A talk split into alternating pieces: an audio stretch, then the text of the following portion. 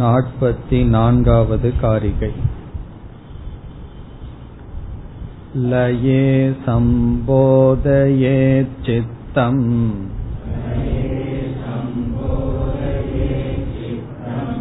விக்ஷிப்தம் சமயேத் புனக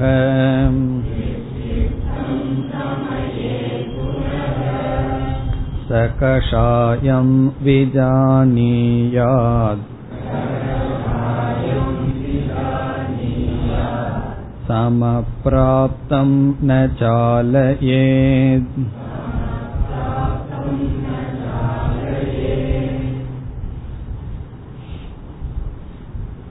தியானத்துக்கான 4 தடைகளும் தடைகளிலிருந்து நீங்க உபாயத்தையும் பார்த்து வருகின்றோம். இதில் முதல் தடை விக்ஷேபம் என்று பார்த்தோம்.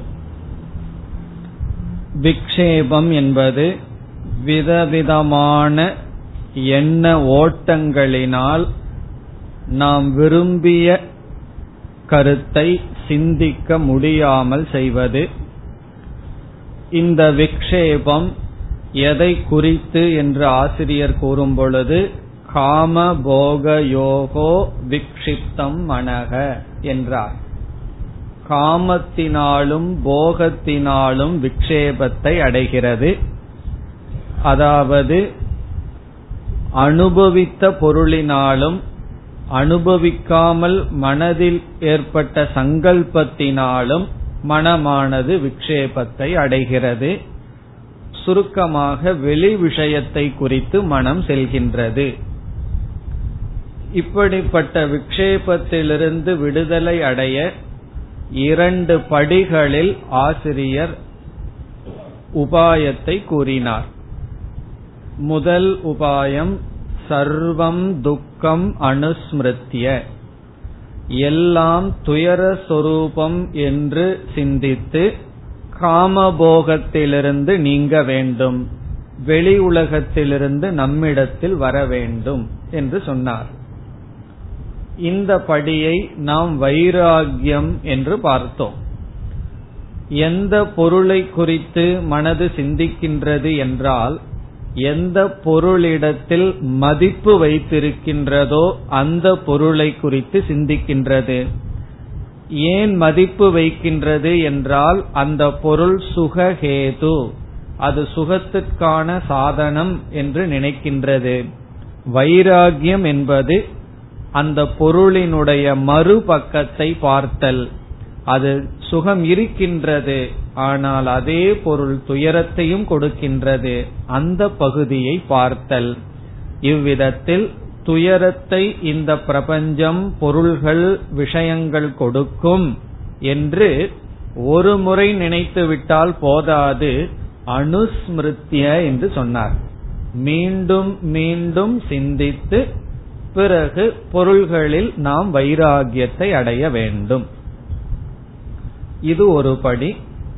இரண்டாவதாக அஜம் சர்வம் அனுஸ்மிருத்ய என்று எந்த பொருள்களிடத்தில் நாம் தோஷத்தை பார்த்தோமோ அந்த பொருள்களிடத்தில் ஈஸ்வர புத்தியை வைத்தல். எல்லாம் ஈஸ்வரனுடைய சொரூபம் என்று ஈஸ்வரனுடைய விபூதியாக பார்த்து பேதத்தை நாம் நீக்குதல். காரணம் என்ன? பேத புத்தியினால் விக்ஷேபத்தை மனது அடைந்திருக்கின்றது. இவ்விதம் வைராகிய பாவனையினாலும் அனைத்தும் ஈஸ்வர சொரூபம் என்கின்ற பாவனையினாலும் என்ன செய்ய வேண்டும்? விக்ஷேபத்திலிருந்து விடுதலை அடைய வேண்டும் என்று சொன்னார்.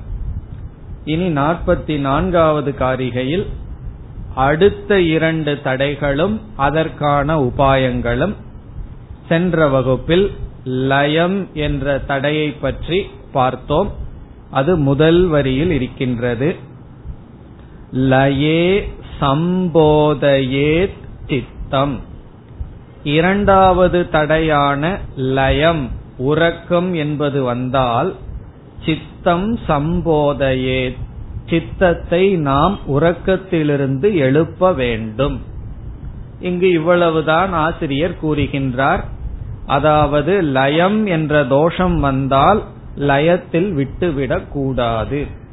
லயம் தானே வருகின்றது, அதில் ஒரு அமைதி கிடைக்கின்றதே, அப்படியாவது மனதுக்கு அமைதி கிடைக்கட்டும் என்று எதிர்பார்க்க கூடாது. இங்கு தியான பயிற்சி உறக்கத்திற்கான சாதனையாக ஆக்கக்கூடாது. தியானம் செய்யும் பொழுது உறக்கம் வந்தால் அதை நாம் தவிர்க்க வேண்டும். பிறகு சென்ற வகுப்பிலேயே பார்த்தோம், பொதுவாக 4 காரணங்களினால் நமக்கு உறக்கம் வரும். முதல் காரணம் நித்ரா சேஷக. நித்ரா சேஷக என்பது உடலுக்கு தேவையான உறக்கம் இருக்கும் பொழுது தியானம் செய்தால் அந்த உறக்கத்தை தியான காலத்தில் எடுத்துக்கொள்ளும் நம்முடைய உடல். காரணம் என்ன? உடலுக்கு உறக்கம் தேவைப்பட்டு கொண்டிருக்கும் பொழுது தியானம் செய்யும் பொழுது தியான காலமானது உறக்கத்திற்கு பயன்படுத்தப்படும். ஆகவே என்ன நியமம்? இந்த உடலுக்கு தேவையான உறக்கத்தை கொடுத்த பின் தியானத்தில் ஈடுபட வேண்டும். இரண்டாவது அஜீரணம் என்று பார்த்தோம். அஜீரணமாக இருந்தாலும் உறக்கம் வந்துவிடும். அதற்கு காரணம் என்னவென்றால், உணவை நாம் உட்கொண்டவுடன் உணவை செரிப்பதற்கான செயலில் உடலானது ஈடுபட்டுவிடும். நம்முடைய சக்திகளெல்லாம் உணவை செரிக்கின்ற காரியத்தில் ஈடுபடும் பொழுது நமக்கு சக்தி இல்லாமல் இருந்திருப்போம். அந்த நேரத்தில் தியானம் என்கின்ற காரியத்தை செய்வது மிக மிக கடினம். அது அஜீர்ணம். பிறகு பகு அசனம், அதிகமாக உணவை உட்கொள்ளுதல். இறுதியாக ஸ்ரமக, அதிக உழைப்பு. இந்த 4ஐயும் பார்த்தோம். பிறகு சங்கரர் 5வதாகவும் ஒரு காரணத்தை சொல்கின்றார். அவர் கூறுகின்ற காரணம், ஞான அபியாசத்தில் விருப்பமின்மையும் உறக்கத்திற்கு காரணம். ஞானாபியாசம் அல்லது தியானத்தில் விருப்பமில்லை என்றாலும் நாம் உறங்கி விடுவோம். விருப்பமில்லாதது ஒரு காரணம். விருப்பமில்லாதது ஒரு காரணம்ங்கிறது நமக்கு நல்லா தெரியும். ஏதாவது ஒரு மீட்டிங்லயோ கிளாஸ்லயோ ஏதோ ஒரு இடத்துல நமக்கு அதுல விருப்பம் இல்லாம உட்கார்ந்துட்டு இருந்தோம்னு வச்சுக்கோமே, நம்மை எரியாமல் உறங்கி விடுவோம். காரணம் என்ன? அங்கு நடக்கின்ற செயல்களில் நமக்கு விருப்பம் இல்லை என்றால் நம்முடைய மனம் அதிலிருந்து விலகிக் கொள்ளும். ஆகவே தியான காலத்தில் உறக்கம் வருவதற்கு இனியொரு முக்கியமான காரணம் தியானத்தில் விருப்பமில்லாத தன்மை, ஞானாபியாசத்தில் விருப்பமில்லாத தன்மை. இந்த ஞானத்தை மீண்டும் மீண்டும் மனதில் நினைக்கின்ற விஷயத்தில் நமக்கு உற்சாகமில்லாத தன்மை அனாதரக என்று சொல்லப்படும். அனாதரகன்னு சொன்னா கேர்லெஸ்னஸ், அதுக்கு முக்கியத்துவம் கொடுக்காமல் இருப்பது. ஆதரம்னா முக்கியத்துவம், அனாதரம்னா தியானம். தியானத்திற்குரிய சில பயிற்சிகளில் நாம் அவ்வளவு முக்கியத்துவம் கொடுப்பதில்லை. அத ரொம்ப லைட்டா எடுத்துக்கிறது. எத்தனையோ காரியம் வாழ்க்கையில செய்யறோம், தியானத்தையும் ஒரு செயலாக செய்வோம்னு சொல்லி நாம் தியானம் என்கின்ற சாதனையை அவ்வளவு முக்கியத்துவம் இல்லாமல் செய்ய ஆரம்பிப்போம். இதற்கு அவ்வளவு முக்கியத்துவம் கொடுத்திருக்க மாட்டோம். எத்தனையோ காரியம் ஒரு நாள்ல செஞ்சிட்டு இருக்கோம், சரி தியானத்தையும் சேர்த்து கொள்வோமே என்று நினைத்து விடுவோம். இது மிக மிக முக்கியம். என்னுடைய மற்ற காரியங்களெல்லாம் இந்த சாதனைக்காகத்தான் என்று நாம் நினைப்பதில்லை. அவ்விதம் தியானத்திற்கு முக்கியத்துவம் கொடுக்காமல் இருந்துவிட்டால் அந்த நேரத்தில் நாம் உறங்கி விடுவோம். அப்ப என்ன செய்யணும்னா, தியானத்தில் ஒரு ருச்சியை வளர்த்தி கொள்ள வேண்டும். அதனுடைய முக்கியத்துவத்தை நாம் உணர வேண்டும். இப்ப இவ்விதமெல்லாம் செய்தால் நாம் என்ன தோஷத்திலிருந்து நீங்குவோம்? லயம் என்ற தோஷத்திலிருந்து நீங்குவோம். விக்ஷேபம் என்ற தோஷத்திலிருந்து நீங்க வேண்டும். அடுத்தது லயம் என்ற தோஷத்திலிருந்து நீங்க வேண்டும். நம்ம மனது தூங்குவதற்கு செல்கின்றது, இந்த உபாயத்துல தூங்காம செய்துட்டோம் அப்படின்னா உடனே என்ன செய்யும், மீண்டும் மனது விக்ஷேபத்திற்கு செல்லும். ஆகவே அடுத்த பகுதியில் கௌடபாதர் கூறுகிறார், விக்ஷிப்தம் சமயே புனக. புனக என்றால் மீண்டும், விக்ஷிப்தம் விக்ஷேபத்தை அடைந்தால் சமயே அமைதிப்படுத்த வேண்டும். இப்ப லயே சம்போதையே சித்தம், உறக்கம் வந்தால் அதை நீக்க வேண்டும். பிறகு மீண்டும் விக்ஷேபத்தை அடைந்தால் மீண்டும் அமைதிப்படுத்த வேண்டும். இதிலிருந்து என்ன தெரிகின்றது, மீண்டும் மீண்டும் இந்த தடைகள் நமக்கு வரும், பிறகு நாம் முயற்சி செய்து செய்து நீக்க வேண்டும். ஒரு நாள் தியானம் செய்யும் பொழுது நமக்கு வைராகியமும் அமைதியும் வந்துடுதுன்னா இனிமேல் கான்ஸ்டன்டா எப்ப தியானம் பண்ணாலும் இதே மனநிலை இருக்குன்னு நம்பிவிடக் கூடாது. ஒரு நாள் அப்படி வரும், நமக்கே ஆச்சரியமா இருக்கும். நம்ம என்ன முடிவு பண்ணிருவோம், தியானத்துல அடைய வேண்டியதை அடைஞ்சிட்டோம்னு நினைச்சு அடுத்த நாள் உட்காருவோம். அதுக்கப்புறம் தெரியும் காரணம் என்ன, மீண்டும் மீண்டும் மனம் கீழே செல்லும், பிறகு அமைதிக்கு வரும். அதனாலதான் புனகன்னு சொல்ற. ஒரு நாள் விக்ஷேபத்தை நீக்கி அமைதியா இருந்துட்டோம்னா அது தொடரும் எதிர்பார்க்க கூடாது. மீண்டும் விக்ஷேபத்தை அடையும், மீண்டும் முயற்சி செய்ய வேண்டும். இப்படியே எவ்வளவு நாள் பண்றதுன்னா, ஏற்கனவே ஒரு கதை சொல்லி வச்சிருக்கார். அந்த பறவை என்ன நினைச்சது, நான் கடலை வற்றித்தான் தீருவன் எவ்வளவு வைராகியமா உறுதியா இருந்ததோ அதுபோல மனசு அமைதி அடைகிற வரை நான் செய்துதான் ஆவேன் உறுதியாக இருந்தால், அங்க நாரதர் வந்தது போல இங்க பகவான் நமக்கு அமைதியை கொடுப்பார்.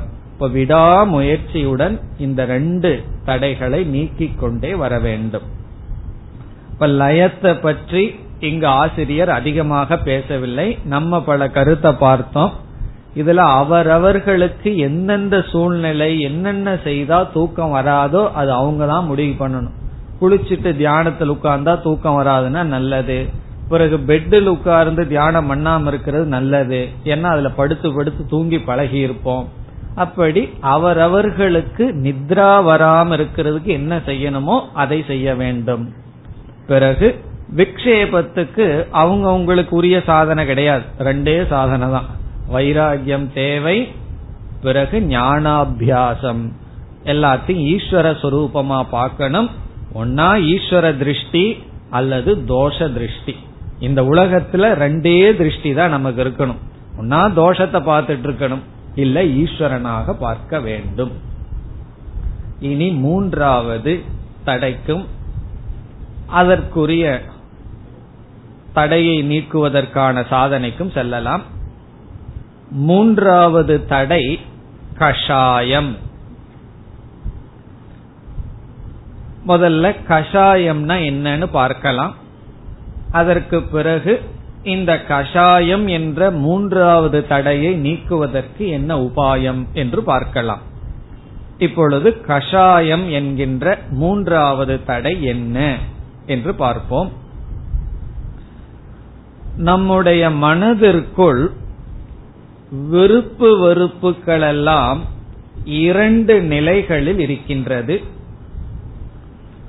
ஒன்று சம்ஸ்காரமான வாசனா நிலைகளில், பிறகு வாசனா ரூபமான ராகத்வேஷங்கள் எல்லாம் வாசனா ரூபமாக உள்ளே இருக்கின்றது. அந்தந்த சூழ்நிலைகள் வந்தால் அது வெளித்தோற்றத்துக்கு நிற்கும். இப்போ வாசனா ரூபமாக சில சம்ஸ்காரங்கள், எல்லா சம்ஸ்காரங்களும் வாசனா ரூபமாக இருப்பது, பிறகு அந்தந்த சூழ்நிலையில் வெளித்தோற்றத்துக்கு வருவது. ராகம் துவேஷம் குரோதம் இப்படிப்பட்ட உணர்வுகளெல்லாம் வெளித்தோற்றத்துக்கு வந்தால் அது விக்ஷேபம் ஆகின்றது. தியான காலத்துல வெளித்தோற்றத்துக்கு வரும் பொழுது விக்ஷேபம் ஆகின்றது. இப்ப தியானம் செய்யும் பொழுது குரோதத்தினாலேயோ காமத்தினாலேயோ லோபத்தினாலேயோ பாதிக்கப்பட்டால் அப்பொழுது விக்ஷேபம் என்கின்ற தடை. இந்த குரோதம் காமம் முதலிய அனைத்தும் திடீரென்று வரவில்லை, அல்லது எங்கோ இருந்தும் வரவில்லை, நம்முடைய சம்ஸ்காரத்திலிருந்துதான் வந்தது, வாசனையிலிருந்துதான் வெளி தோற்றத்துக்கு வந்தது. ஆகவே நம்முடைய மனசு இப்ப எந்த நிலையில் இருக்கிறது? வாசனாரூபமாக ராகத்வேஷங்கள், வெளி தோற்றத்துக்கு வந்த ராகத்வேஷங்கள்னு நம்முடைய மனதே ராகத்வேஷங்களினுடைய வாசனாரூபமாகவும் ராகத்வேஷங்கள் வெளிப்பட்ட ரூபமாகவும் இருந்து வருகிறது. இதுல வெளிப்பட்ட ராகத்வேஷங்களை தான் நாம விக்ஷேபம்னு பார்த்திருக்கின்றோம். இனி கஷாயம் என்பது வெளி தோற்றத்திற்கு வராத வாசனாரூபமாக இருக்கின்ற ராகத்வேஷத்துடன் மனதானது சம்பந்தப்படுகின்றது. நம்முடைய மனம் வெளி தோற்றத்துக்கு வராத வாசனாரூபமாக இருந்து வருகின்ற ராகம் துவேஷம் முதலிய உணர்வுகளோடு சம்பந்தப்பட்டவுடன், அதனுடைய பாதிப்புக்குள் உட்பட்டவுடன் மனதிற்கு ஒரு நிலை வருகின்றது. அந்த நிலையை தான் கஷாயம் என்று சொல்வது. அத மனதினுடைய மாந்தியம் என்று சொல்லப்படுகிறது. மாந்தியம் என்றால் மந்த நிலை. மந்தம்ங்கிற வார்த்தை நமக்கு தெரிஞ்சிருக்கலாம். அதிகமா சாப்பிட்டோம்னு வச்சுக்குவோமே, வயிறேனோ மந்தமா இருக்குன்னு சொல்லுவார்கள். மந்தமா இருக்குன்னு சொன்னா அது நிறைஞ்சிருக்கிற மாதிரி இருக்கும், ஆனா சாப்பிட்டு ஒரு 4 மணி நேரத்துக்கு மேல ஆயிருக்கும். வயிற்றுல காலியா இருக்கிற மாதிரி இருக்கும். ஒரு விதமான மந்த நிலை என்று சொல்வது. அல்லது கஷாயத்துக்கு இனி ஒரு சொல் ஸ்தப்தி பாவக என்று சொல்வது. ஸ்தப்தி பாவகன அந்த ஸ்டன் ஆகிறது. ஏதாவது ஒன்ன பார்த்தவுடன் என்ன செய்யறதுன்னு தெரியாம மனசு ஸ்டன் ஆயிடுதுன்னு சொல்லும் அல்லவா? அதத்தான் சமஸ்கிருதத்துல ஸ்தப்தி பாவம், ஸ்தம்பத்தை போல் இருக்கிற ஸ்தப்தி பாவம்னு சொல்றது. அதாவது என்ன நேரிடுகிறது என்றால், மனசானது நம்முடைய வாசனையினுடைய பிடியில் இருக்கும் பொழுது ஒரு விதமான மந்த நிலை மனதிற்கு வந்து, அந்த நிலையில மனசு எப்படி இருக்கும் என்றால் விக்ஷேபத்தையும் அடையாது. காரணம் என்ன? விக்ஷேபத்தை அடையணும்னு சொன்னா ராகத்வேஷங்கள் வெளிப்பட்டிருக்கணும். ஆனா வெளிப்பட்ட ராகத்வேஷத்தோட மனசுக்கு சம்பந்தம் வரல. ஆகவே விக்ஷேபத்தை அடையாது. அதே சமயத்துல மனதிற்கு உறக்கம் என்ற நிலையும் வரவில்லை. லயம்ங்கிற தோஷமும் மனசுக்கு இல்லை. இப்ப மனது உறங்கியும் இருக்காது, விக்ஷேபத்தை அடைஞ்சு செயல்பட்டும் இருக்காது.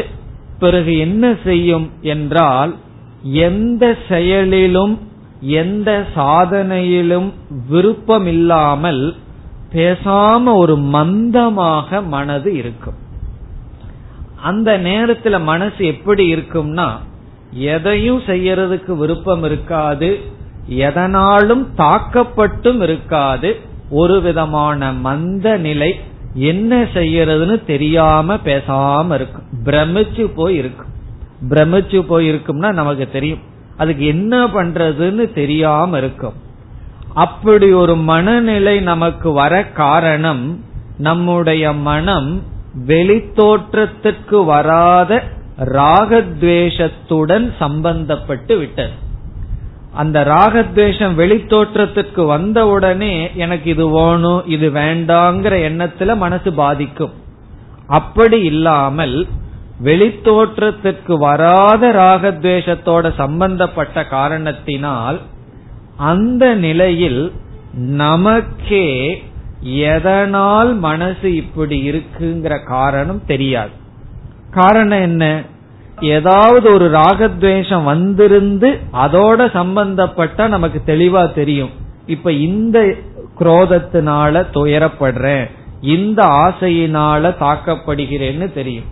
ஆனா சம்ஸ்கார ரூபமான ராகத்வேஷத்தோடு மனது பிடிபட்டு இருக்கும் பொழுது நமக்கே தெரியாத ஒரு விதமான மந்த நிலை. இதையெல்லாம் டிப்ரெஷன் அப்படின்னு சொல்லலாம். டிப்ரெஷன்ங்கிறதுக்கு ஆங்கிலத்துல பல அர்த்தம் இருக்கு. ஒரு விதமான மந்த நிலை.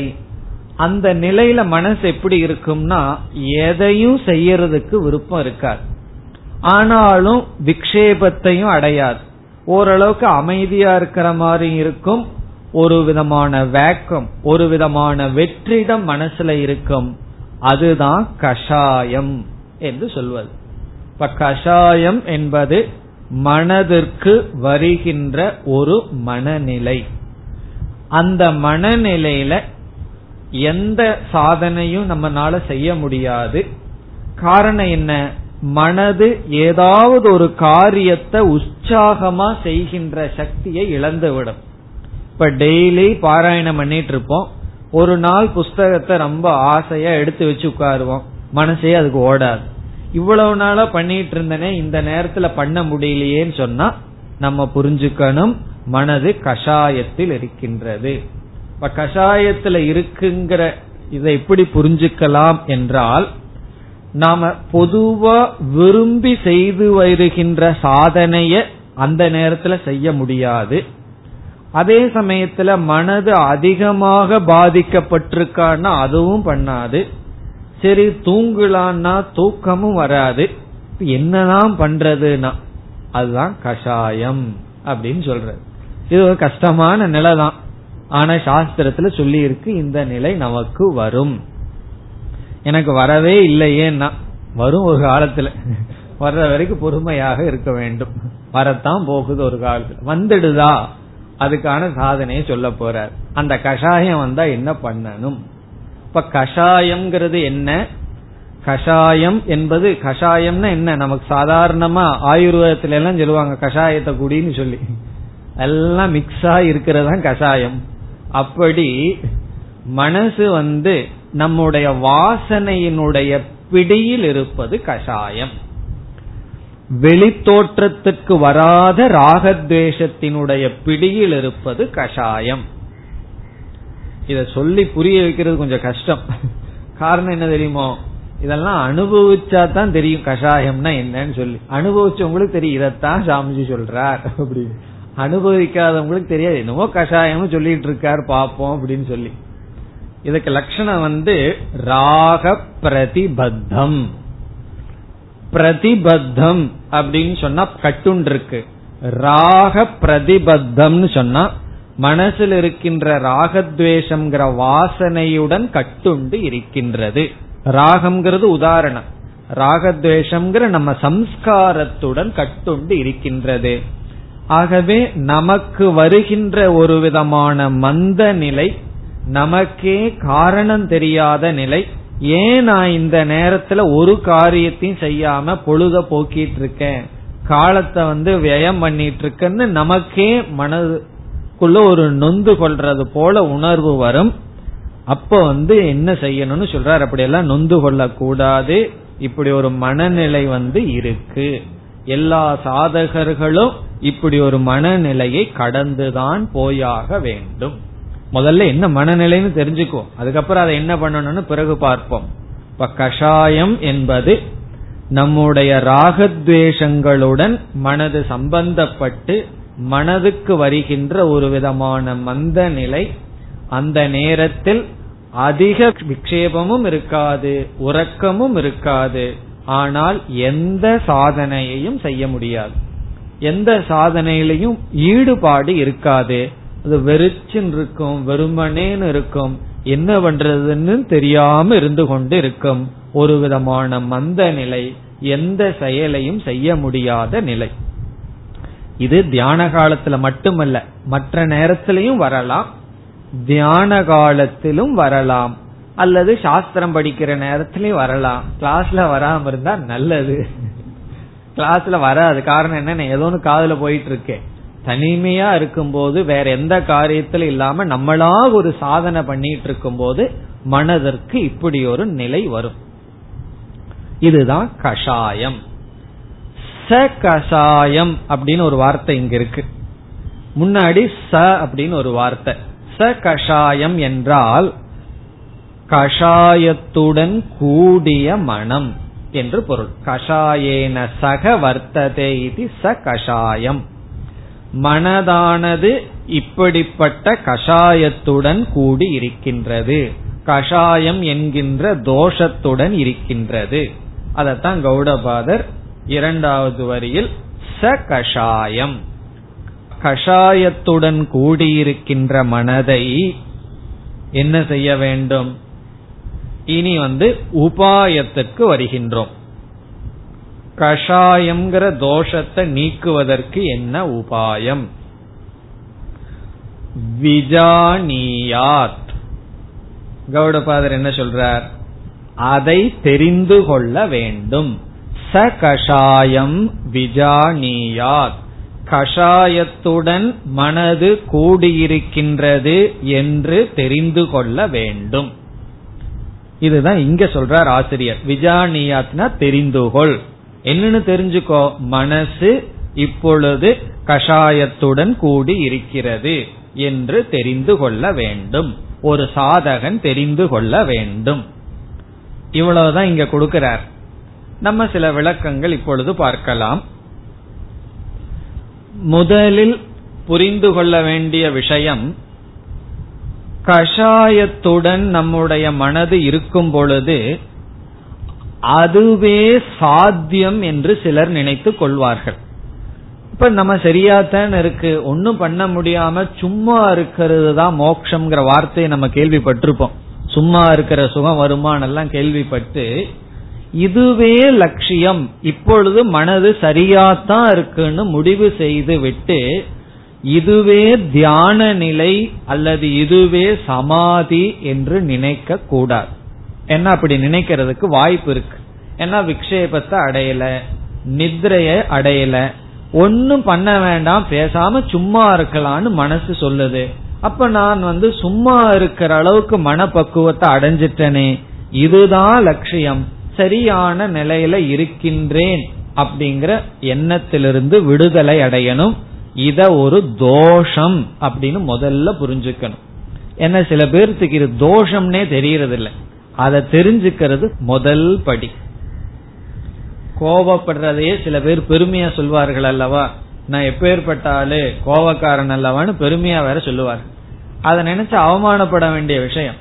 அப்படி சில விஷயங்கள் எல்லாம் எதை நினைச்சு நம்மையே நாம கீழாக நினைக்கணுமோ அதை சொல்லியே தான் அதனால பெருமைப்பட்டு கொள்வார்கள்.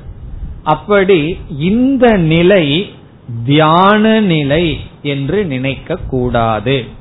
மனது சாத்விக நிலையை அடைந்து விட்டது, அமைதியை அடைந்து விட்டது என்று நினைக்க கூடாது. முதல்ல என்ன தெரிஞ்சுக்கணும்? இப்பொழுது மனதானது கஷாயம் என்ற பிரதிபந்தத்தில் இருக்கின்றது என்று தெரிந்து கொள்வதே முதல் சாதனம், முதல் படி. என்ன ரொம்ப வருஷம் நான் தியானம் பண்ணியாச்சு, நான் சாதாரண ஆள் அல்ல, எனக்கு போய் மனசெல்லாம் இப்படி மந்த நிலை வருமா அப்படியெல்லாம் நினைக்க கூடாது. எப்பேற்பட்ட யோகியா இருந்தாலும் எத்தனையோ சம்ஸ்காரங்கள் உள்ள இருக்கு. ஏன்னா எத்தனையோ பிறவியில அவர் சம்ஸ்காரத்தை சேர்த்து வச்சிருக்கார். அதனால மனசு எப்ப வேணாலும் அந்த சம்ஸ்காரத்துக்குள்ள போயிடலாம். ஆகவே முதல்ல என்ன புரிந்து கொள்ள வேண்டும்? மனது கஷாயத்தினுடைய வசத்தில் இருக்கின்றது என்று புரிந்து கொள்ளுதல். இரண்டாவது என்ன புரிந்து கொள்ள வேண்டும் என்றால், இங்க சாதனை, இரண்டாவது சாதனை என்னவென்றால், இந்த கஷாயத்துக்கு மருந்து இல்லை என்று புரிந்து கொள்ள வேண்டும். இத ஒன்னும் பண்ண முடியாது அப்படின்னு புரிந்து கொள்ள வேண்டும். இதனுடைய அர்த்தம் என்ன? மனதானது வாசனையினுடைய பிடியிலிருந்து ஒரு மந்த நிலை இருக்கும் பொழுது இந்த மந்த நிலையிலிருந்து விடுதலை அடைய எந்த மார்க்கமும் கிடையாது. பிறகு பொறுமையாகத்தான் இருக்க வேண்டும் என்று புரிந்து கொள்ள வேண்டும். இதனுடைய பொருள் என்னவென்றால், கஷாய நிலையில மனசு இருக்கும் பொழுது நம்முடைய விருப்பத்துக்கு உட்பட்டு அது செல்லல, மனதுக்கு அப்படி ஒரு பாவனை வந்திருக்கு. பிறகு மனதாகத்தான் அந்த கஷாயத்திலிருந்து விடுபட்டு வரணுமே தவிர நாம ஒரு முயற்சியும் செய்யக்கூடாது. ஒரு முயற்சியும் செய்யாமல், எல்லா முயற்சியை விட பெரிய முயற்சி ஒன்னு இருக்கு. அந்த முயற்சி என்னன்னா பொறுமையாக இருத்தல். பேசாம அப்படியே மனச பார்த்துட்டு பொறுமையா இருக்கிறது தான் உபாயம். இது ரொம்ப விசித்திரமான உபாயமா இருக்கு. இது விசித்திரமான உபாயம்தான். இந்த கருத்து எனக்கு ரொம்ப நாள் புரியாம இருந்தது, ரீசண்டா தான் புரிஞ்சது. ஏன் பேசாம இருக்கிறது எப்படி உபாயம்? பொறுமையா இருந்து அதுக்கு ரெமெடி, அதற்கான உபாயத்தை தேடாம இருக்கிறது உபாயம்ங்கிறது எப்படின்னு புரியாம இருந்தது. அதாவது ஒருவருக்கு ஹாஸ்பிட்டலுக்கு போய் ஏதோ ஒரு மருந்து அலர்ஜி ஆயிடுது, ஏதோ செய்தார்கள். ஏற்கனவே இவருடைய உடல் அலர்ஜினால பாதிக்கப்பட்டிருக்கு, மேற்கொண்டு ஏதாவது மருந்த தெரியாம கொடுத்தோம்னா இதை விட சீரியஸ் ஆயிரும். அதனால ஒரு 3 நாள் அப்சர்வேஷன்ல வைக்கணும், ஒரு மருந்து அவருக்கு கொடுக்க கூடாது. காரணம் என்னன்னா, நம்ம உடம்புல ஒரு விதமான அலர்ஜியோ பாய்சனோ வந்தா அதை நீக்கிறதுக்கு நம்ம உடம்புலயே டிஃபென்சிவ் சிஸ்டம் இருக்கு. ஒரு அலர்ஜி நமக்கு வந்துடுதுன்னு சொன்னா நம்ம உடம்பையே அந்த அலர்ஜியை நீக்கிறதுக்கு சக்தி இருக்கு. நம்ம அந்த சக்திய அதிகப்படுத்தணுங்கிறதுக்கு வேற ஏதாவது கொடுத்து இதை விட சீரியஸ் ஆயிடக்கூடாதுன்னு சொல்லி பேசாம வச்சிருக்கிறதா அவங்க செஞ்ச முதல் ட்ரீட்மெண்ட். ஒரு ஹாஸ்பிட்டல்ல தப்பு செய்தார்கள், அதனுடைய விளைவுல இனி ஒரு ஹாஸ்பிட்டலுக்கு போனார். அவங்க என்ன செய்தார்கள், 3 நாள் ஒரு மெடிசனும் கொடுக்கல, வெறும் டெஸ்ட் மட்டும் பண்ணிட்டு இருந்தார்கள், எதனால அலர்ஜி வந்ததுன்னு. பிறகு கொஞ்சம் கொஞ்சமா அந்த கஷ்டம் எல்லாம் குறைய குறைய அதற்கு பிறகு கண்டுபிடிச்சு என்ன மருந்து செய்யணுமோ அதை செய்தார்கள். இதுல இருந்து என்ன தெரியுதுன்னு சொன்னா, சில விதமான நோய் நமக்கு வந்ததுன்னு சொன்னா அந்த நோய்க்கு வைத்தியம் பண்ணாம இருக்கிறது தான் உத்தமமான வைத்தியம். எல்லா நோயும் நினைச்சு முடிவு பண்ணிட கூடாது, சில குறிப்பா இந்த அலர்ஜிக்கு. அதே போல கஷாயம்ங்கிறது ஒண்ணு வந்துடுதுன்னு சொன்னா அந்த கஷாயத்தை நீக்கிறதுக்கு முயற்சி பண்ணோம்னா அதிக துக்கப்படுவோம். சரி, இப்ப கஷாயத்தில் இருக்கு பேசாம இருந்துருவோம்னு சொன்னா நமக்குள்ளேயே ஒரு சிஸ்டம் வேலை செஞ்சு கொஞ்ச நேரத்துல மனசு விடுதலை அடைந்து விடும். அப்ப என்ன உபாயம்னா பேசாம இருக்கிறது தான் உபாயம். இது என்ன சாதாரண சிம்பிளான உபாயத்தை சொல்றீங்களேன்னு தோணும், ஆனா பேசாம இருக்க மாட்டோம், எதையாவது பண்ணணும்னு செஞ்சிட்டு இருப்போம். பேசாம இருக்கிறது தான் உபாயம். இப்ப உபாயம் இங்க என்னன்னு சொன்னா, கஷாயத்தினுடைய வசத்துல மனசு இருந்ததுன்னா ஒரு விதமான முயற்சியும் பண்ணாமல் உடனே அதிகமா கீதையை படிக்கிறது, உடனே வேற ஏதாவது பண்றது, தலைகீழா நிக்கிறது, இதெல்லாம் பண்ணாம பேசாம அமர்ந்து நான் எதுவும் இப்ப பண்ணல, மனதை கவனித்துக் கொண்டு இருக்கின்றேன், பொறுமையாக இருக்கின்றேன். மனதிற்கு உற்சாகம் வந்து மீண்டும் செயல்படும் திறன் வர்ற வரைக்கும் பேசாம இருக்கன்னு இருந்தோம்னா பிறகு கொஞ்ச நேரத்துல கஷாயத்திலிருந்து விடுதலை அடைவோம். இப்ப கஷாயம்ங்கிற ஒரு தடையில நாம் பாதிக்கப்பட்டால் என்ன செய்யணும்னா ஒன்னும் செய்யக்கூடாது. முதல்ல இது கஷாயம்னு தெரிஞ்சுக்கணும்.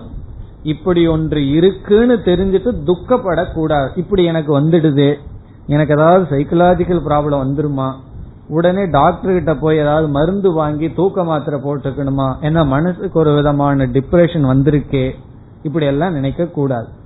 சில சமயம் மனதுக்கு ஒரு பாரம் வரத்தான் செய்யும். உடனே நம்ம சைக்காட்ரிஸ்ட் கிட்ட போனோம்னா என்ன செய்வார்கள், ஒரு 10 நிமிஷம் பேசி ஒரு 200 ரூபா ஃபீஸ் வாங்கி பிறகு ஒரு மாத்திரையை கொடுப்பார்கள், போய் தூங்கிட்டு வந்துருவோம். அப்ப என்ன பண்ணுவோம் அப்படின்னு சொன்னா லயத்துக்கு போயிருமே தவிர கஷாயத்திலிருந்து நம்ம விடுதலை அடைய மாட்டோம். லயம் முடிஞ்சு வந்த உடனே மனசுல ஒரு பயம் இருக்கு, இது எனக்கு வந்தது மீண்டும் வந்துருமேன்னு ஒரு பயம் புதுசா உற்பத்தி ஆகும். அந்த பயம் எல்லாம் இருக்கக்கூடாது. மனதிற்கு இது வருகின்ற சாதாரண நிலை, அதாவது டிப்ரெஷன் அப்படிங்கிறது மனது அனுபவிக்க கூடிய சாதாரண நிலை. இப்ப தலைவலினா தலைன்னு இருந்தா தலை வலிக்கத்தான் செய்யும், வயிறுன்னு இருந்தா சில நேரத்துல அது வலிக்கத்தான் செய்யும். அதே போல மனசுன்னு இருந்ததுன்னா சில நேரத்துல அதுக்கு டிப்ரெஷன் இருக்கும், சில நேரத்துல மந்த நிலை இருக்கத்தான் செய்யும். இது மனதினுடைய ஒரு நிலை, இது நமக்கு மட்டும் அந்த புதிய நிலை அல்ல, இத குறித்து நம்ம ஒன்னும் செய்ய வேண்டாம் என்கின்ற நிலை. ரொம்ப சீரியஸா போனா தான் டாக்டர்கிட்ட போகணும், சாதாரணமா ஓரளவுக்கு இருக்கிற வரைக்கும் நம்மளே நாம சரி பண்ணி கொள்ளலாம். இங்க எப்படி சரி பண்ணணும்னா அவேர்னஸ், கவனமாக இருத்தல், மனதை கவனித்தல், அக்செப்டன்ஸ் ஏற்றுக்கொள்ளுதல், அவேர்னஸ் அண்ட் அக்செப்டன்ஸ் சொல்றது. அவேர்னஸ்னா இப்ப கவனமா இருக்கணும், மனசானது கஷாயத்துல இருக்கு. அடுத்தது என்ன, ஏற்றுக்கொள்கிறேன். இந்த நிலை தொடரணும்னு விரும்ப வேண்டாம், இந்த நிலை உடனடியா போகணும்னு விரும்ப கூடாது. சரி கொஞ்ச நேரம் மனசு அப்படி இருக்கட்டுமே அப்படின்னு விட்டுறணும். இதிலிருந்து தப்பிக்கொள்ள முயற்சி செய்யும் பொழுதுதான் அதிக துயரப்படும். இப்ப ஏதாவது முள்ளு கையில குத்திடுதுன்னு சொன்னா முதல்ல என்ன செய்யணும், கைய அசைச்சிட்டு இருந்தோம்னா எச்சா புண்ணாகும், முதல்ல பேசாம விடணும். பிறகு மெதுவா என்ன செய்யணுமோ அதை செய்யணும். அப்படி கஷாயம்ங்கிற ஒரு தோஷம் மனசுக்கு வந்தால் கவனமாக இருந்து ஏற்றுக்கொண்டு பொறுமையாக இருத்தல் தான் உபாயம். இப்ப பொறுமையாக இருத்தல், புரிந்து கொள்ளுதல், ஏற்றுக்கொள்ளுதல், இப்படிப்பட்ட பாவனையினால நம்ம கஷாயம்ங்கிற தோஷத்திலிருந்து விடுதலை அடைய வேண்டும்.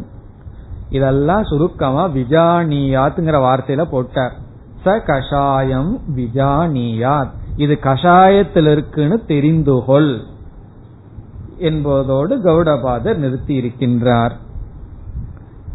இந்த பகுதியிலே ச கஷாயம் விஜானியாத்ங்கிறதுல மூன்றாவது தடையும் அதற்கான உபாயத்தையும் நாம் முடிக்கின்றோம். இனி அடுத்த பகுதி சமப்பிராப்தம் ந சாலயேத். சமப்பிராப்தம் என்றால் இந்த மூன்று தடைகள் மூன்று தடைகளையும் நாம் நீக்கிய பின் மனதானது சமப்பிராப்தம் அமைதியை அடைந்தால், இங்கு சமம்ங்கிற சொல்லுக்கு அமைதி அல்லது பிரம்மத்தையோ அல்லது அமைதியையோ அடைந்தால் ந சாலயேத், அதை அப்படியே வைத்திருக்க வேண்டும், அசைக்க கூடாது, அசையாம அப்படியே வைத்திருந்து பழக வேண்டும். சமப்பிராப்தம், சமப்பிராப்தம் சொன்னா மூன்று தடைகளிலிருந்து விடுபட்டு அமைதியை சமத்துவத்தை அடைந்தால் அது அப்படியே வைத்து பழக வேண்டும். அது அப்படியே வச்சு பழகிறதே ஒரு சாதனை தான், வச்சு பழகுதுன்னு சொன்னா அதை தொடர வைத்து பழக வேண்டும், அமைதியாக சில காலம் இருந்து பழக வேண்டும். 44வது காரிகையில் இரண்டாவது தடை லயம், மூன்றாவது தடை கஷாயம், அதற்கான உபாயத்தை நாம் பார்த்தோம். இனி அடுத்த காரிகையில் அடுத்த தடை, அதற்கான உபாயம் 45. நாஸ்வாதயேத் சுகம் தத்ர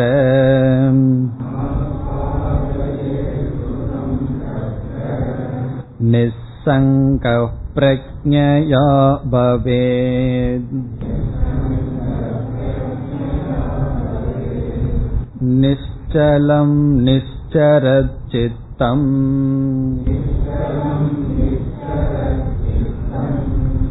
ஏகீகுர்யாத் பிரயத்னதஹ.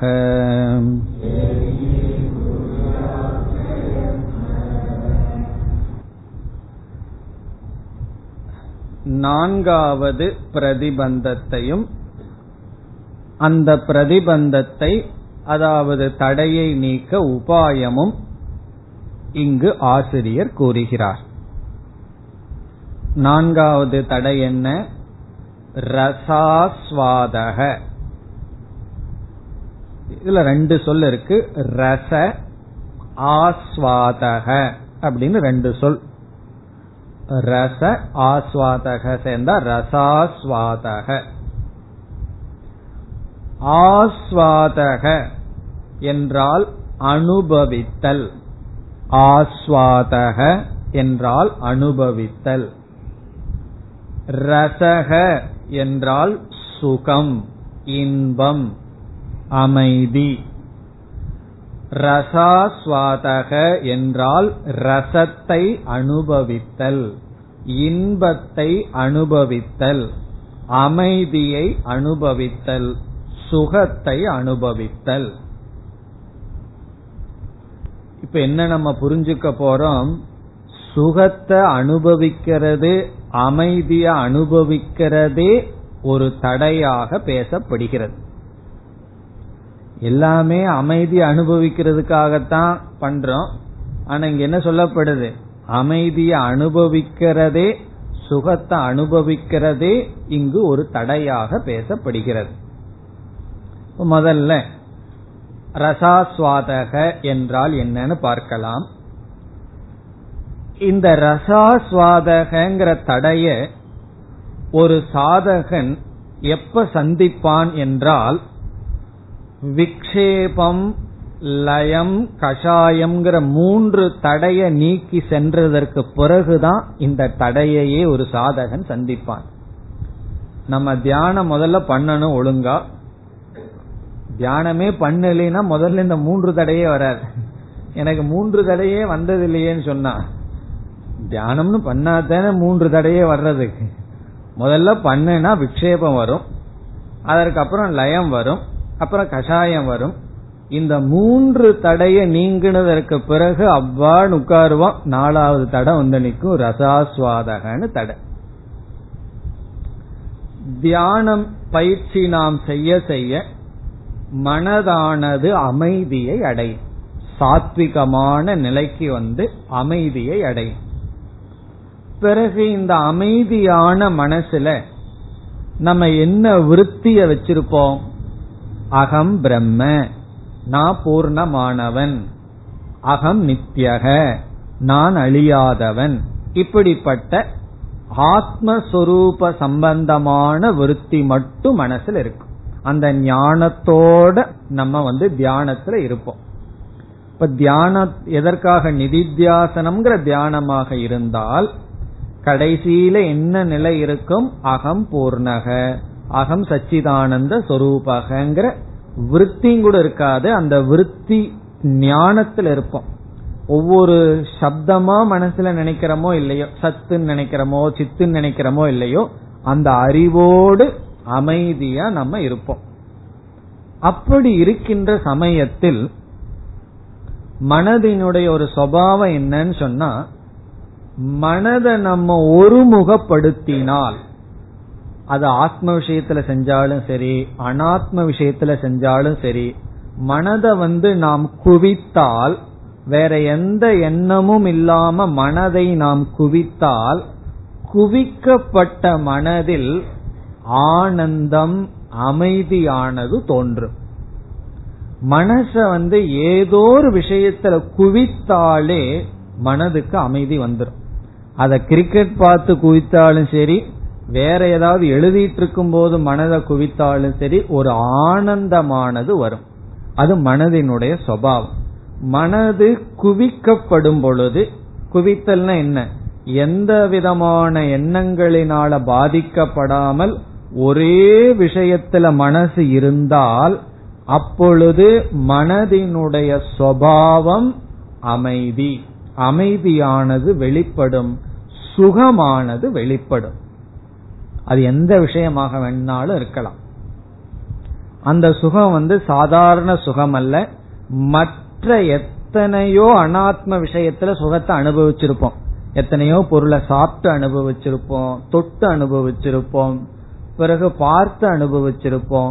இப்படி இந்திரியங்கள் விஷயங்களோட சம்பந்த வச்சு எத்தனையோ சுகங்கள் இருக்கு.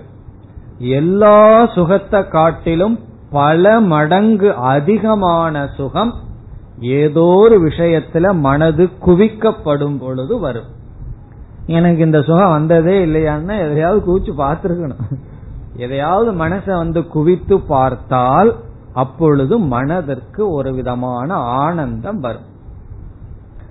பிறகு இங்கே என்ன சொல்லப்படுகிறது, அந்த ஆனந்தத்தில் மனதை குவிக்கப்படும் பொழுது, அமைதிப்படுத்தப்படும் பொழுது வருகின்ற சுகம் இருக்கே, அதத்தான் இங்க ரசம் அப்படின்னு சொல்லப்படுகிறது.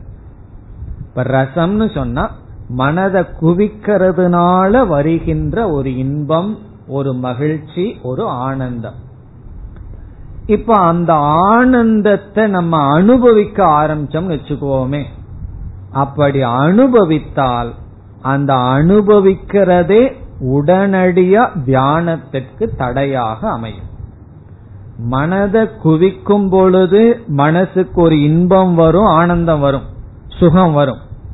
அந்த சுகத்தை டேஸ்ட் பண்ண ஆரம்பிச்சோம் அப்படின்னா, அப்படி சுகத்தை அனுபவிக்கும் பொழுதே, அப்படி அந்த வர்ற சுகத்தை அனுபவிக்கிறதே தியானத்திற்கு தடையாக வந்து நிற்கும். சரி, மனச குவிச்சம்னா ஒரு இன்பம் வரும், அந்த இன்பத்தை அனுபவிச்சா அது தியானத்துக்கு தடைனா, இப்ப மனச குவிக்காம இருக்கிறதான்னா, தியானம்ங்கிறது மனச குவித்தல் தான். இப்ப மனச ஒருமுகப்படுத்துறது தியானம். அப்படி ஒருமுகப்படுத்தும் பொழுது வருகின்ற சுகத்துல நாம பங்கெடுத்து கொண்டால் அதுவே தடையாக இருக்கும். அது எப்படின்னு பார்ப்போமே, எப்படி தடையா இருக்கும்னு பார்க்கலாம். அதாவது நம்ம நான் ஆனந்த சொரூபமானவன் அப்படிங்கிற எண்ணத்துல இருக்கும், அந்த ஞானத்துல இருக்கும். நான் யார்? நானே ஆனந்த சொரூபம். அதனால என்னன்னா, என்ன ஆனந்தப்படுத்துறதுக்கு யாருமே அவசியம் இல்லை, மனசும் கூட அவசியம் இல்லை, உலகமும் அவசியம் இல்லை, நானே ஆனந்த சொரூபம். ஆகவே நான் ஆனந்தத்தை தேடி செல்ல வேண்டிய அவசியமில்லை, இன்பத்தை நாடி செல்ல வேண்டிய அவசியமில்லை. இந்த ஒரு ஞானத்துல, அதாவது இந்த ஞானத்துல இருக்கிறது நிதித்தியாசனம். இந்த ஞானத்துல இருக்கணும்னு மனசில் இருக்கிற விக்ஷேபம், கஷாயம், லயம் எல்லாம் நீக்கி மனதை அமைதிப்படுத்தி இந்த ஞானத்துல இருக்கும். அப்ப நாம எப்படிப்பட்ட ஞானத்துக்கு வந்திருக்கோம்? நான் ஆனந்த சொரூபம் அப்படிங்கிற ஞானத்துல இருக்கணும்னு சொல்லி, எந்த விதமான தடையும் வராம மனசை ஒருமுகப்படுத்தினவுடன் மனதுல என்ன ஏற்படும் என்றால், மனதுல ஒருமுகப்படுத்தினாவே மனதில் ஒரு சுகம் உற்பத்தி ஆகும் அல்லவா? அந்த சுகத்தை ஒரு கால் நான் அனுபவிக்க ஆரம்பிச்சேன்னா நான் என்ன ஆகி விடுகின்றேன்? நான் ஆனந்த சொரூபம் என்கின்ற ஞானத்திலிருந்து விழுந்து நான் போக்தாவாக மாறி விடுகின்றேன். எப்படி, எதரை அனுபவிக்கிறேன்? என்னுடைய மனசில் இருக்கின்ற கோஷானந்தத்தை அனுபவிப்பவன் ஆகிவிடுகின்றேன். ஆனா நான் எப்படிப்பட்டவனாக இருக்க விரும்புகின்றேன்? நான் ஆனந்தத்தை அனுபவிக்க வேண்டாம், நான் கர்த்தாவும் அல்ல, போக்தாவும் அல்ல, நானே ஆனந்த சொரூபம் அப்படிங்கிற ஞானத்திலிருந்து நான் வீழ்ந்து விடுவேன். எப்பொழுது? ஏதாவது ஒரு ஆனந்தத்தை அனுபவிக்க ஆரம்பித்தார். எந்த ஆனந்தம்? இப்படி ஒரு விதமான ஞானத்துல இருக்கணும்னு மனச குவிக்கும் பொழுது மனசிலிருந்து வர்ற அந்த ஆனந்தத்தை அனுபவிக்கும் பொழுதே நான் ஆனந்த சொரூபிங்கிற நிலையிலிருந்து ஆனந்தத்தை அனுபவிப்பவன்கிற நிலைக்கு வந்துட்டேன். நமக்கு தெரிஞ்ச வேற லாங்குவேஜ்ல சொல்லணும்னா, சாட்சி பாவத்திலிருந்து பிரமாத்திரு பாவத்துக்கு விழுந்து விட்டேன். சாட்சி பாவத்திலிருந்து பிரமாத்திரு பாவம்னா என்ன? பிரமாத்திருன்னு அனுபவிப்பவன்கிற நிலைக்கு வந்துட்டேன். நான் இன்பத்தை அனுபவிக்க வேண்டிய அவசியம் இல்லை, நானே ஆனந்த சொரூபம்ங்கிற ஞானத்திலிருந்து இன்பத்தை அனுபவிக்கும் பொழுது என்ன ஆயிடுது? ஒரு பெரிய ஃபால், ஒரு பெரிய வீழ்ச்சியானது விட்டது. அதுதான் ரசாஸ்வாதம்னு சொல்லப்படுகிறது. இப்ப ரசாஸ்வாதம்னு சொன்னா மனதை அமைதிப்படுத்தும் பொழுது, எதற்கு மனதை அமைதிப்படுத்துறோம்? ஏதோ ஒரு விஷயத்தை குறித்து சிந்திக்கணும்னு அமைதிப்படுத்துறோம். இங்க நம்ம எடுத்துக்கொண்ட விஷயம் என்ன? ஆத்ம விஷயம். அந்த ஆத்ம விஷயத்தை நம்ம சிந்திச்சு ஆத்மஸ்வரூபமா நான் இருக்கேங்கிற ஞானத்துல இருக்கும் பொழுது, மனதை அமைதிப்படுத்தும் பொழுது வர்ற சுகம் உடனே நம்ம மனதை அட்ராக்ட் பண்ணிரும்.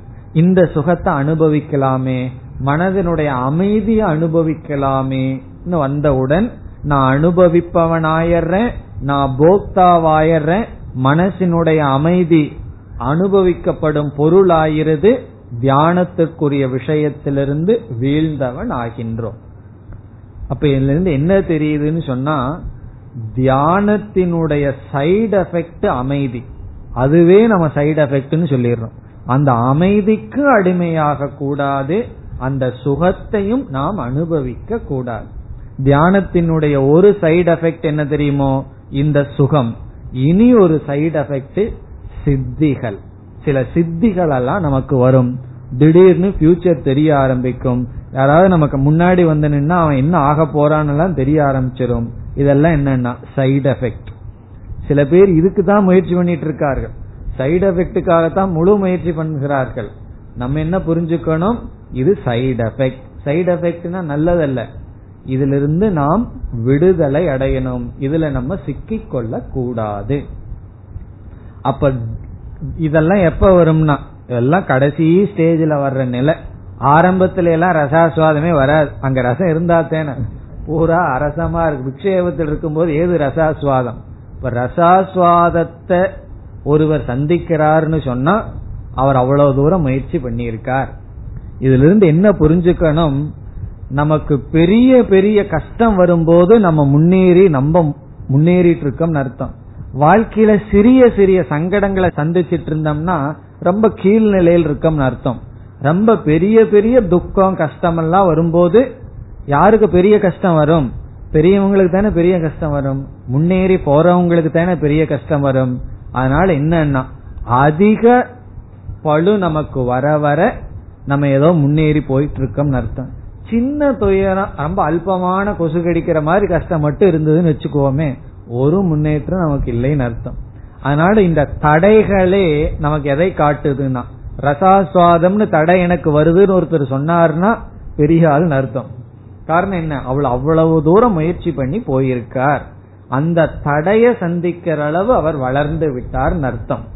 அப்படி ரசாஸ்வாதம்ங்கிறது நம்முடைய லாஸ்ட் டெம்டேஷன், கடைசி தடை.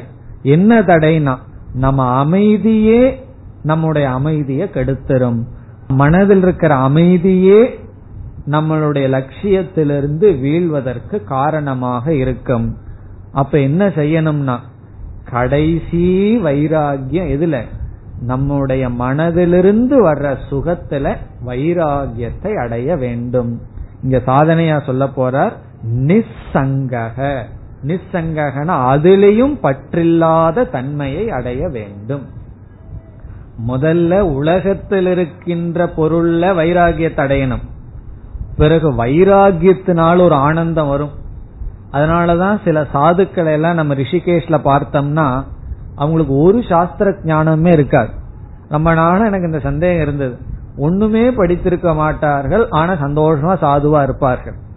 வேறொரு சாது கிட்ட கேட்டேன், அது எப்படி அவங்கனால இருக்க முடியுது, நம்ம இவ்வளவு சாஸ்திரம் படிச்சு அடிக்கடி கஷாயம் வந்துருது, ஆனா அந்த சாதுக்கள்லாம் அப்படி இருக்காங்களேன்னு சொன்னா அந்த சாது எனக்கு விளக்குனார். அதாவது வைராகிய ஆனந்தத்திலேயே அவங்க காலத்தை கழித்து விடுவார்கள். ஞானத்துக்கு மோட்சத்துக்கு அவங்க போக வேண்டிய அவசியம் இல்லை. இது எல்லாத்தையும் விட்டுட்டு வந்திருக்காரவா, வந்து இந்த கஷ்டமான குளிர் வெயில்ல இருந்து, சரியான உணவு கிடைக்காம, சரியான இடம் இல்லாம இருந்து கஷ்டப்படுறாங்க இல்லையா, இதுல ஒரு ஆனந்தம் இருக்கு, வைராகியத்துல ஒரு ஆனந்தம் இருக்கு. அதுவே அவங்களுக்கு போதும் வாழ்க்கைய ஓட்டுறதுக்கு. இதுல இருந்து என்ன தெரியுதுன்னா, வைராகியத்திலிருந்து ஒரு ஆனந்தம் வரும். அது எனக்கெல்லாம் வரலையேன்னு சொன்னா வைராகியம் வரலின்னு அர்த்தம். அதுலயும் பற்றின்மையை அடையணும், வைராகிய ஆனந்தத்திலையும் பற்றின்மை அடையணும். அதனாலதான் நான் வைராகியத்துக்கு முயற்சி செய்யலன்னு சொல்லக்கூடாது. வைராகியத்துல வர்ற ஆனந்தம் வேண்டான்னு சொன்னா எப்போ, வைராகியம் வந்ததற்கு பிறகு. அப்படி மனசினுடைய அமைதியிலிருந்தும் நாம் பற்றின்மையை அடைய வேண்டும். அப்படின்னா என்ன, என் மனசு அமைதியா இருந்தாலும் ஓகே, அமைதியா இல்லாட்டியும் ஓகே. எப்போ ஆரம்பத்தில் சொல்லக்கூடாது, சொன்னா விக்ஷேபத்திலிருந்து விடுதலை அடைய முயற்சி பண்ணவே மாட்டோம். ரசாஸ்வாதத்துக்கு வந்ததற்கு பிறகு இந்த பாவனை வர வேண்டும். அதனாலதான் யார் யார் எந்தெந்த சாதனையை செய்யணும்னு ஒரு நியமம் இருக்கு. ஒருவர் வந்து என்னிடம் கேட்டார், நீங்க காலையிலிருந்து சாயந்தரத்து வரைக்கும் என்ன பண்றீங்கன்னு எனக்கு சொல்லுங்க அப்படின்னு. நான் பண்றது உங்களுக்கு எதுக்கு சொல்லணும்னு கேட்டேன். சொல்லணும் என்ன பெரிய ரகசியமா? கதவை தாழ போட்டு உள்ள உட்கார்ந்துட்டு இருக்கீங்க, என்ன பண்றீங்கன்னு எனக்கு சொல்லுங்க. ஏன்னா அதை நானும் பண்ணணும்னா அதெல்லாம் செய்யக்கூடாது. நீங்க என்ன பண்றீங்களோ பண்ணுங்க, நான் என்ன பண்றேனோ பண்றேன், அதை நான் உங்களுக்கு சொல்லணுங்கிற அவசியம் இல்லை. காரணம் என்ன? எல்லாத்துக்கும் யாரு என்ன பண்றா அதை காப்பி அடிக்கணும். அப்ப என்ன வேற யார்கிட்டயாவது போவார், அவர் என்ன பண்ணுவார்னு கேட்பார், அதையும் கேட்டு அதையும் பண்ணணுமா? அவரவர்கள் எந்தெந்த ஸ்டேஜ்ல எந்த நிலையில் இருக்காங்களோ அதைத்தான் பண்ணணுமே தவிர பிறகு மொத்தமா என்ன பண்ணணும் தெரிஞ்சுக்கணும், எதை செய்யணும், அதுக்கு அடுத்தது எதை செய்யணும்னு தெரிஞ்சுக்கணும். கடைசியா இதுல வைராக்கியம் வரணும். நம்ம மனதில குவியும் பொழுது அதுல வர்ற இன்பம், அதுல வர்ற அமைதி, அதுல வைராக்கியத்தை அடையணும். ஆனால் இந்த மனச குவிக்கிறதுனால ஒரு இன்பம் வருது, அந்த இன்பத்தை அனுபவிச்சோம்னா தான் உலகத்தில் இருக்கிற இன்பத்துல வைராக்கியம் நமக்கு கிடைக்கும். என்னைக்குமே அன்னமய கோஷத்தில் இருக்கிற இன்பத்தை விடணும்னா பிராணமய கோஷத்தில் இருக்கிற இன்பத்தை அனுபவிக்கணும். மனோமய கோஷத்துல நம்ம இருந்தோம்னா தான் பிராணமய கோஷத்தில் இருக்கிற இன்பத்திலிருந்து விடுதலை அடைய முடியும். அப்படி மனச குவிக்கிறதுனால எந்த விஷயமும் இல்லாம மனச அமைதியா வச்சு ஜபத்தினால வர்ற இன்பத்தை ஒருத்தன் அனுபவிச்சாதான் அவன் வந்து மக்கள் கூட்டத்துக்குள்ளயும் மற்ற லௌகிகமான இருக்கிற இன்பத்துல வைராகியத்தை அடைய முடியும். காரணம் என்ன? இந்த இன்பம் அதை விட அதிகமானது. இப்ப அதை விட அதிகமான இந்த இன்பத்தை அனுபவிக்கிறது ஒரு ஸ்டேஜ். அதற்கு பிறகு கடைசி ஸ்டேஜ் தான் இந்த இன்பத்தையும் விட்டு பிறகு எந்த இன்பத்தில் இருக்கணும்னா ஞானானந்தம். அந்த ஞானத்துல ஒரு ஆனந்தம் இருக்கு, அந்த ஞானத்தில் இருக்கணும். அந்த ஞானத்தில் இருக்கும் போது மனசு சில சமயம் விக்ஷேபத்தை அடையலாம், தேவையில்லாம என்ன வரலாம் போலாம், எது வேணாலும் நடக்கலாம். உடம்புக்கு நோய் வந்தா ஞானி துயரப்படாதது போல மனசுக்கு கஷாயம் வந்தாலும் கூட சரி இருந்துட்டு போட்டு, மனசுக்கு தானே கஷாயம், எனக்கு கஷாயம் இல்லைன்னு இருப்பார். இப்ப கடைசி பிரதிபந்தம் என்ன? ரசாஸ்வாதக, அதாவது மனசினுடைய அமைதியில் வைராகியத்தை அடைதல், அசங்க பாவனை. அதத்தான் இங்கு ஆசிரியர் கூறுகின்றார். ரசாஸ்வாதம்னா என்னன்னு புரிந்து கொள்ளலாம். சாட்சி பாவத்திலிருந்து பிரமாத்ரு பாவத்துக்கு வீழ்தல் ரசாஸ்வாதம். எதை அனுபவித்தல், எதை சுவைத்தல்? அமைதியை சுவைத்தல். எதனுடைய அமைதி? மனது ஒருமுகப்பட்டவுடன் வருகின்ற அமைதியை சுவைத்தல். இப்ப மனது ஒருமுகப்பட்டவுடன் வருகின்ற அமைதி வரக்கூடாதான்னா அந்த அமைதி வரட்டும், அதை நான் சுவைக்க கூடாது. அந்த அமைதியிலும் வைராகியத்தை அடைய வேண்டும். அதுதான் ரசாஸ்வாதம். மேற்கொண்டு நாம் அடுத்த வகுப்பில் தொடரலாம். ஓம் பூர்ணமதః பூர்ணமிதம் பூர்ணாத் பூர்ணமுதச்யதே பூர்ணஸ்ய பூர்ணமாதாய பூர்ணமேவாவசிஷ்யதே. ஓம் சாந்தி சாந்தி சாந்தி.